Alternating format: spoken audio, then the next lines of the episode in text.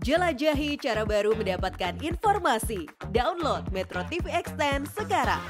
Kita kini ke informasi jelang kemerdekaan Republik Indonesia ke-78 sejumlah daerah merayakan dengan cara yang unik. Seperti di Bogor, bendera raksasa sebesar 100 meter di arah keliling kota, sedangkan di Binjai, lomba hias batang pohon pisang digelar. Kita akan simak bagaimana keseruannya untuk Anda.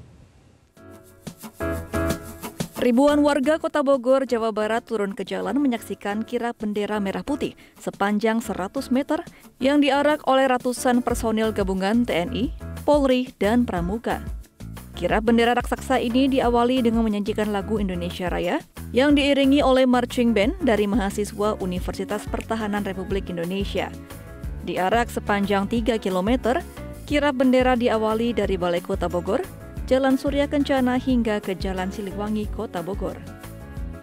Perayaan Hari Kemerdekaan juga digelar di Binjai dengan melakukan lomba rakit hias dari batang pohon pisang.